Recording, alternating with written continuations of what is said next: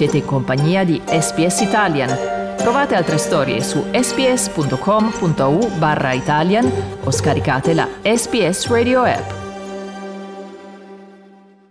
Oggi parliamo di diritti dei lavoratori perché la scorsa settimana la Federal Circuit and Family Court ha emesso una sentenza che ha stabilito che anche gli individui e non solo i datori di lavoro possono essere nominati come parte in causa in un processo al fine di recuperare salari non retribuiti fino ad un massimo di 20.000 dollari. Di questa sentenza e del ruolo che ha giocato in questa causa noi ne parliamo con Gabriel Marchetti, avvocato di Job Watch, un servizio legale comunitario dedicato alla tutela proprio dei lavoratori. Gabriele, ben ritrovata ai microfoni di Radio SBS. Grazie Federico. Gabriele, alcuni giornali e anche tu hai parlato di una sentenza rivoluzionaria, groundbreaking. Puoi spiegare ai nostri ascoltatori qual era la situazione a cui i lavoratori si trovavano di fronte prima di questa sentenza e quali sono invece i loro diritti a seguito di questa sentenza? Certo, abbiamo la legge che si chiama il Fair Work Act, la legislazione, che ci dice che i lavoratori se non sono stati pagati giustamente e, e, questo include anche la superannuation, quindi non solo eh, wages, il salario, ma anche tutti gli altri diritti che hanno i lavoratori. Se uno ha una causa fino a 20.000 dollari può usare una parte della corte che si chiama small claims, the small claims jurisdiction e praticamente questo small claims è, è semplicemente un meccanismo o una procedura che è più user friendly, si dice, quindi eh, gli avvocati di solito non rappresentano le parti se eh, le parti stanno usando questa procedura small claim. Insomma, eh, quando uno va ad usare questo small claims um, mechanism, fino adesso, perché avevamo un precedente, una, una decisione del 2012, quindi in questi ultimi dieci anni, la Corte ha sempre detto che non poteva fare un ordine, non poteva ordinare ad una terza parte, non il datore di lavoro, però una terza parte, quindi per esempio il direttore, il director dell'azienda oppure HR. Comunque deve essere una persona coinvolta con il sottopagamento, una persona che eh, sapeva che il, il lavoratore fosse sottopagato. Queste terze parti o questi individui non potevano in questi ultimi dieci anni essere ordinati dalla Corte a pagare eh, il compenso, il ricompenso. Invece adesso, dopo di questa decisione, eh, che è una cosa veramente eh, buona per i lavoratori, quando uno vuole far far causa potrà mettere il nome non solo dell'azienda come datore di lavoro, però come, come dico anche tutte queste terze parti. Basta che quando metti il nome di un, eh, si chiama respondent, l'altra parte, deve essere una persona che tu pensi veramente sia stata coinvolta col sottopagamento, che ne sapeva, sapeva che tu dovevi essere pagato come lavoratore e sapeva che eh, ci fosse una paga minima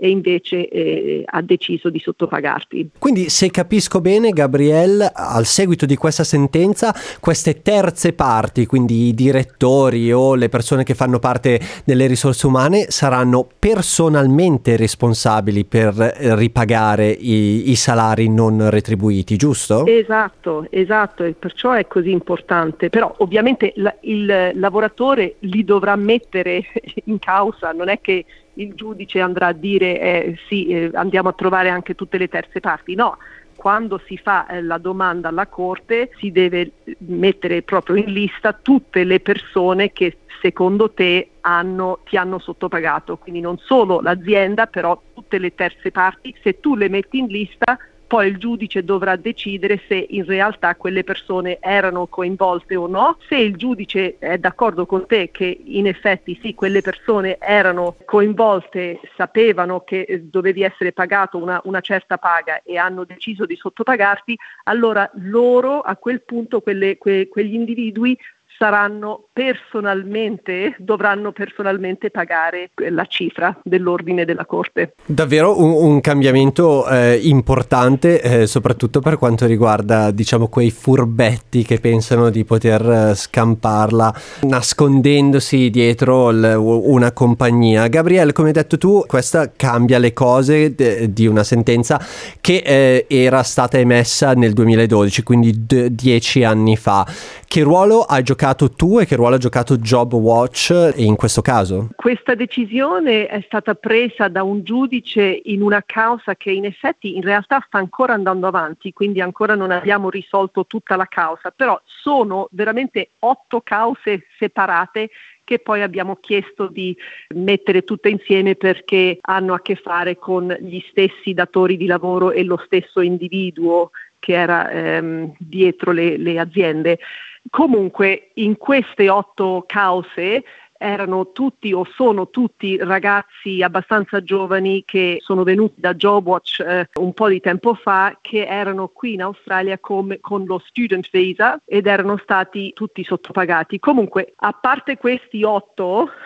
noi ovviamente a JobWatch, siccome siamo un, un centro comunitario non profit legale, eh, abbiamo spesso, spessissimo infatti direi, persone che vengono sottopagate spessissimo con il un visto temporaneo. Eh, questo non significa che quando uno raggiunge il PR oppure prende anche la cittadinanza australiana che i sottopagamenti eh, non succedono più, assolutamente no, succedono purtroppo a, a, tutte le età, con tutti i visti, anche con la cittadinanza, eccetera. Però sto dicendo semplicemente che le persone tipicamente che vengono da noi, da JobWatch, hanno un visto temporaneo, sono sottopagati e, e quindi questo io sentivo di questo problema spesso e, e perciò sono contentissima che finalmente siamo riusciti a eh, cambiare la legge. Noi ricordiamo ai nostri ascoltatori che siamo in collegamento con Gabriel Marchetti Giolitti, avvocato di Job Watch, un servizio legale comunitario dedicato alla tutela dei lavoratori.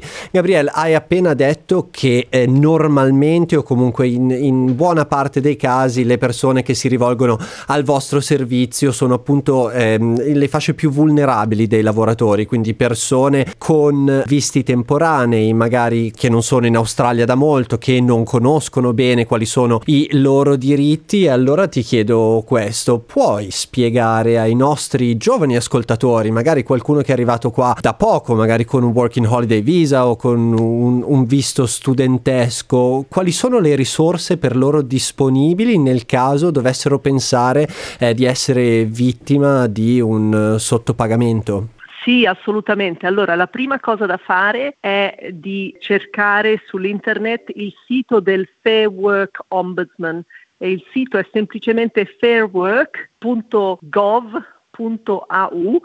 e su quel sito o comunque si può anche, c'è un numero telefonico e si può chiamare, parlare tramite un, un, interprete se uno non si sente a suo agio con, con l'inglese, però se uno guarda il sito c'è tutta una sezione interattiva dove ti chiede che tipo di lavoro stai facendo, poi ti dice pian piano dopo che tu rispondi a un sacco di domande ti dice la paga minima che dovresti avere tu per quel tipo di lavoro. Quindi uno anche prima di cominciare a lavorare, quando ti è stata data un'offerta, magari controlla prima che cominci o comunque